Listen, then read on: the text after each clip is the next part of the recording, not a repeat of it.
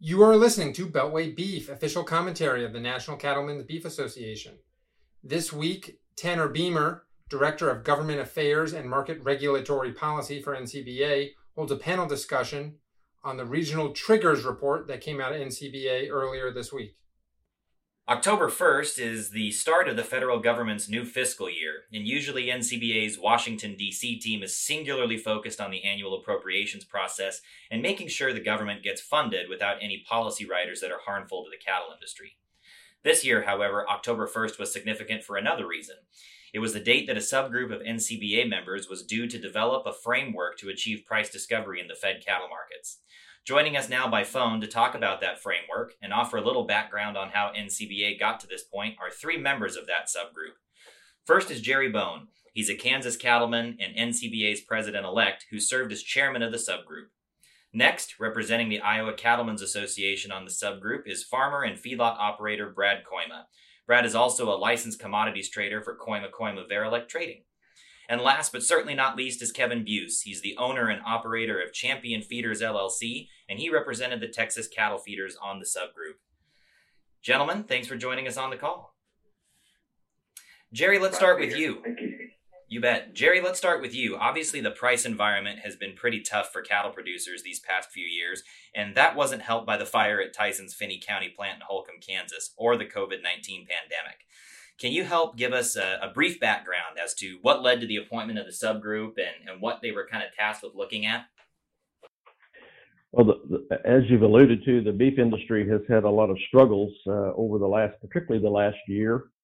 And the concern the industry has is that there has not been a robust, transparent volume of negotiated trade in our markets. And so uh, uh, NCBA members came to uh, our summer meeting in Denver this, uh, in July, and we had about a six-hour long uh, live cattle marketing committee meeting where uh, lots of different options were looked at and discussed.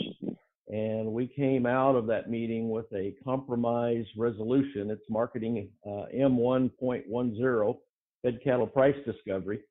And what that policy uh, asked NCBA to do was to establish a subgroup of the live cattle marketing working group and task this body with developing a voluntary framework to include triggers, which increases frequent and transparent regional trade to a regionally sufficient level. And so we had a six member subgroup that was appointed, uh, of which Brad and Kevin were a part of.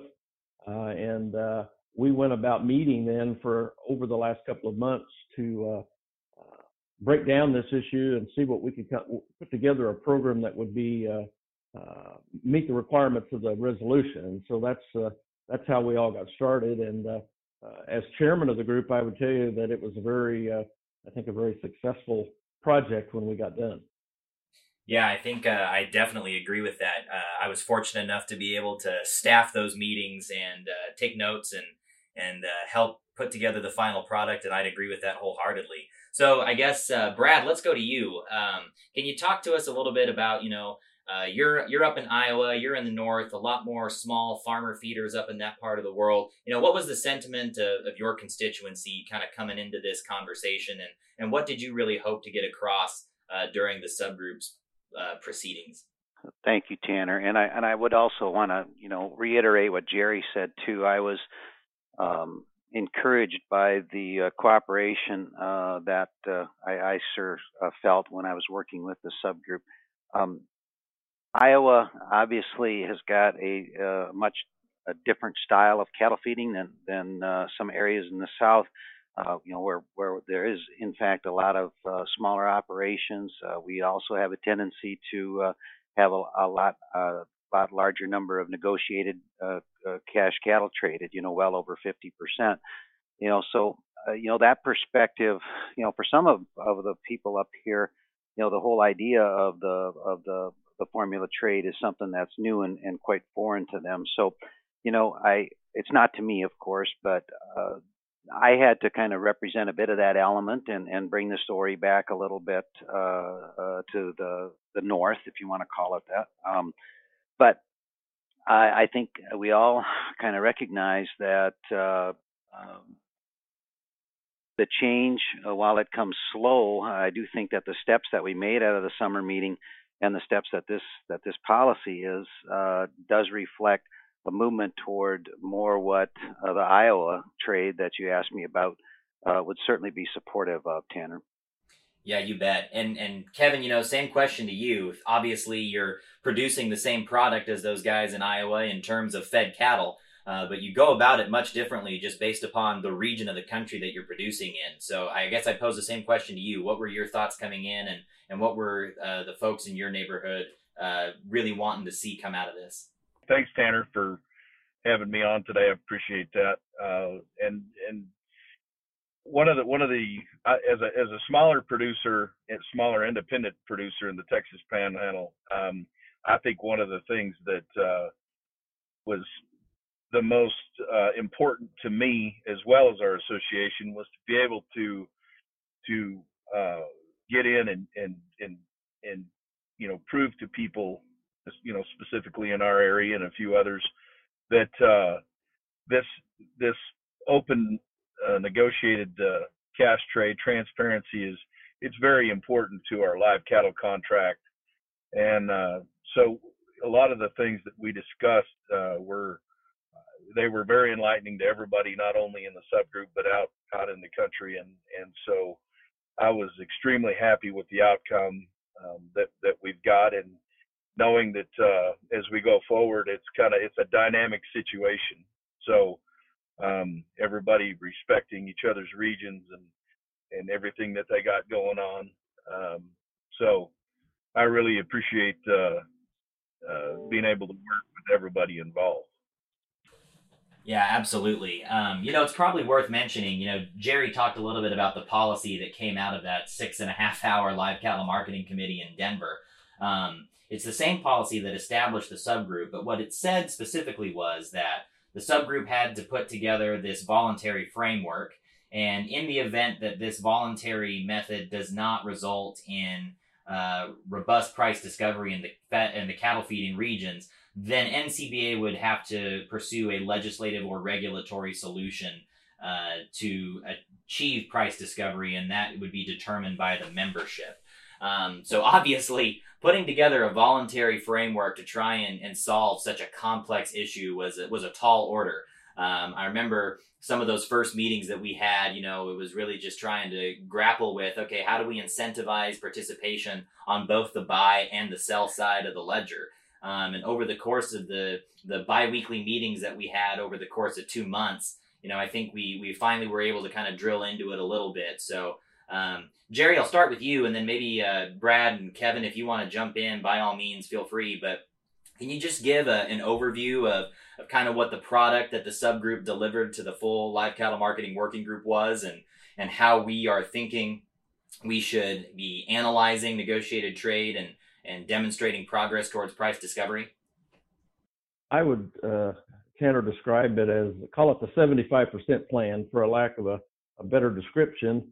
And what we did is we took the robust trade numbers that were identified by Dr. Stephen Koontz's research uh, back in 2016, and we took those robust trade numbers for each region, the five major regions uh, in the cattle feeding areas of the country, and we said that to meet the minimum amount of negotiated trade on a weekly basis, that we had to over a nine week period out of a, out of each quarter, we had to meet 75% of that volume. So, for instance, in my state here in Kansas, the robust number that Dr. Koontz identified was 21,000 head of negotiated trade on a weekly basis.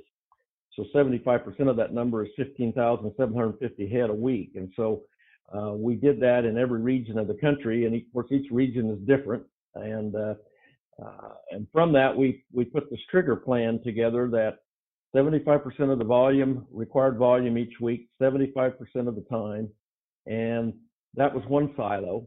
And then the second silo that we developed was that packer packer participation by the four major packers had to be uh, 75% of the time uh, that they met their share of the required trade. And how we how we hope to divide that up is is whatever percentage that each packer uh, slaughter volume makes in a given region they would be expected to do that percentage of that uh, total negotiated trade each week and be a, be a buyer on a weekly basis.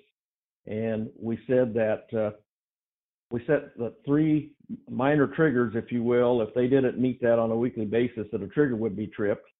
And if three of those minor triggers happened uh, in two of four quarters, then that would trigger a major uh, trigger that would uh, cause NCBA to go back to our membership and ask for guidance and help in design, designing a mandatory or a regulatory type program for, to uh, ensure that we have adequate negotiated trade. So um, right now it's voluntary. Uh, the onus is on the cattle feeders as well as the packers to make this plan work. And it's our hope that voluntarily the industries will come together and that uh, we won't have to go to the mandatory uh, route that, that could could be put in place if if the worst case happens. Yeah, I I echo what Jerry said. There's he explained it very well there. Uh, you know, the bottom line is, and I'll just use Texas as an example of our robust numbers at 13,000, and 75% of that is 9750 traded each week.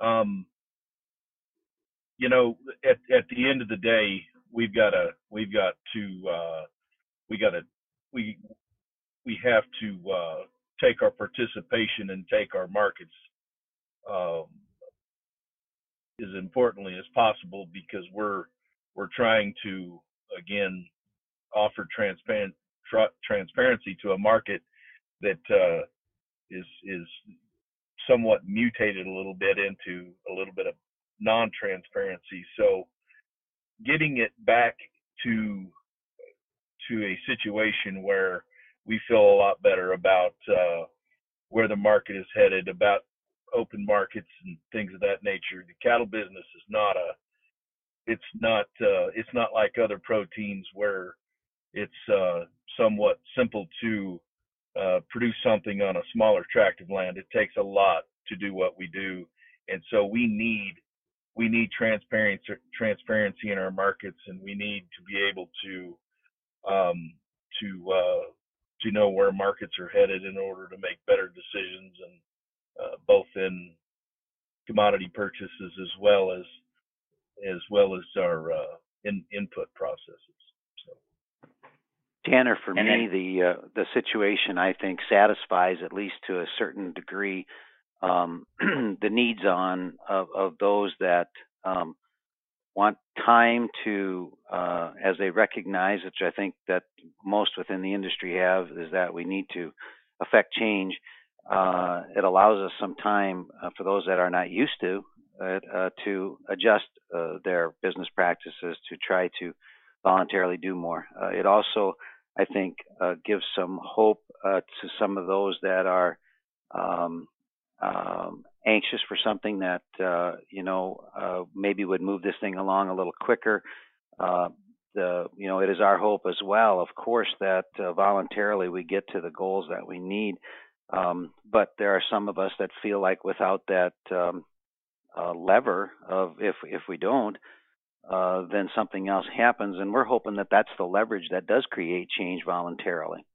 Yeah, and to and to, to Brad's point, um, uh, because he's got a very valid point. We, you know, we again the pendulum swung pretty far, and uh, we we do need an element of uh, of um, making sure that our behavior uh, when we're trading such a you know such a commodity is as cattle and beef that uh, everything we're doing uh, facilitates uh, a, a more open, fluid, uh, you know, getting getting back to the live cattle contract. That's my, that's kind of my my uh, soapbox, if you will, in this whole effort is making sure that our ability to lay off risk as we see fit um, is we, we need we need as much uh, we need as much transparency on both sides because that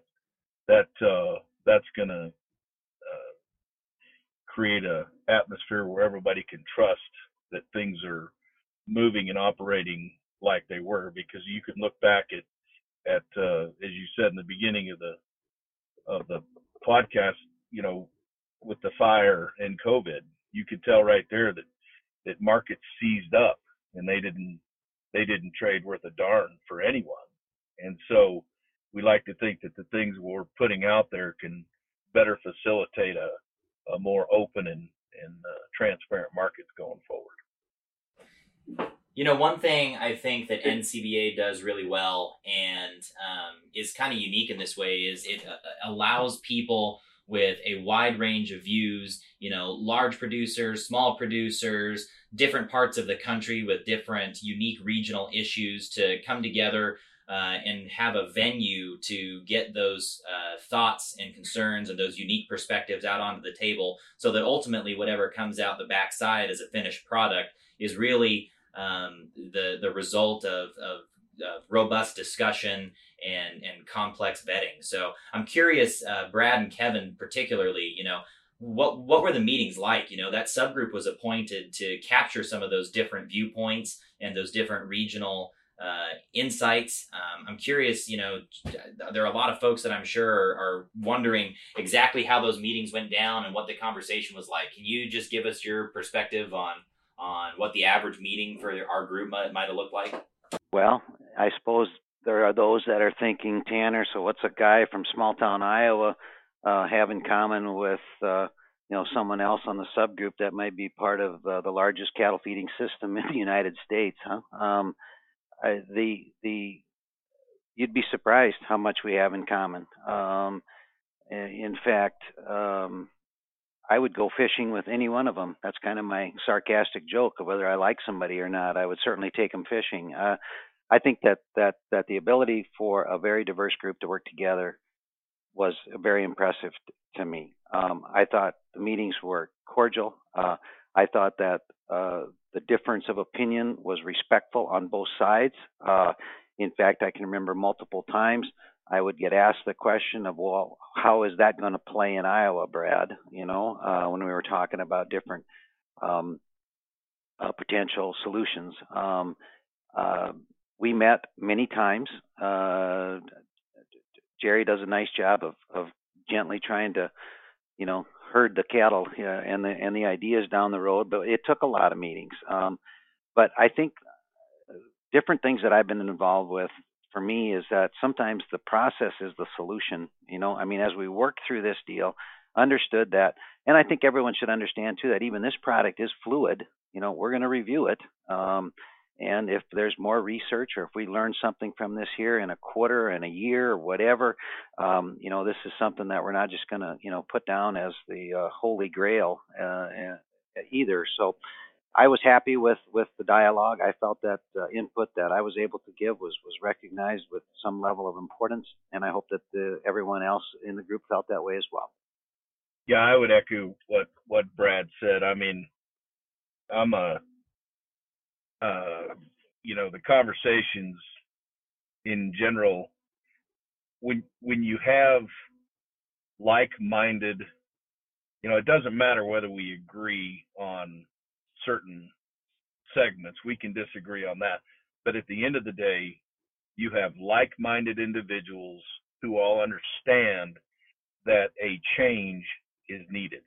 I don't think I talked to anybody, even outside of the subgroup, that didn't agree that some degree of change is needed needed to better uh, facilitate our market. And I, you know, I'm kind of the the newbie to the group, if you will. Um, a lot of these guys have known each other for quite some time, and I've known most of them. I've, you know, just met Brad a little over a year ago, or no, not quite a year ago. Anyway, and yes, I would I would uh, make one hell of a good fishing partner with Brad, I promise. and then we could go golfing. So.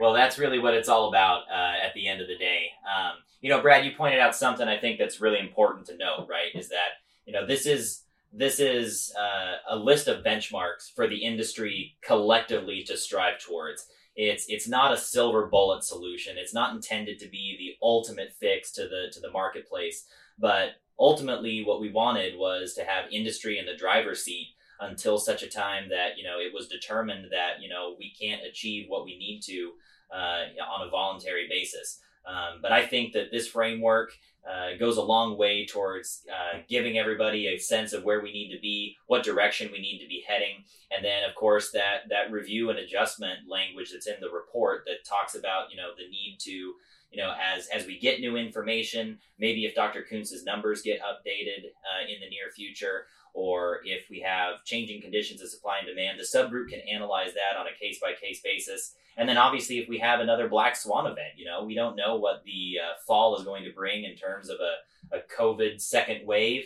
Um, and so we, we wanted to have uh, a provision in there to make sure that we're analyzing black swans correctly and not penalizing the marketplace for trying to make the most out of a, an adverse situation. So, um, Gentlemen, I, I, really appreciate you taking the time to be with us today. Uh, do you have any closing thoughts for folks about the process, about the markets, um, about anything that's that's on your mind before we wrap up today?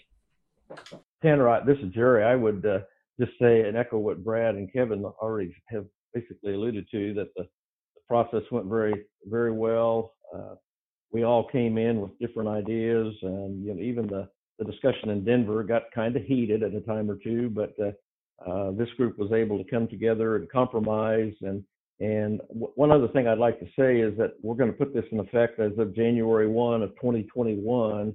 So we will be reviewing it every quarter in arrears. So on early, in early April of 2021, we will the group will come back together and we will take a look and evaluate how the trigger uh, program was met during the first quarter of uh, 2021. So uh, that'll give uh, your listeners an idea of when the first evaluation process will take place. Jerry Bohn, Brad Kooima, Kevin Buse, thanks for joining us today. If you would like to learn more about this process and the work of the subgroup and the voluntary framework that they have developed, visit policy.ncba.org. You have been listening to Beltway Beef. Until we meet again, eat beef. Follow us online at policy.ncba.org and on Twitter at Beltway Beef. Thank you for listening.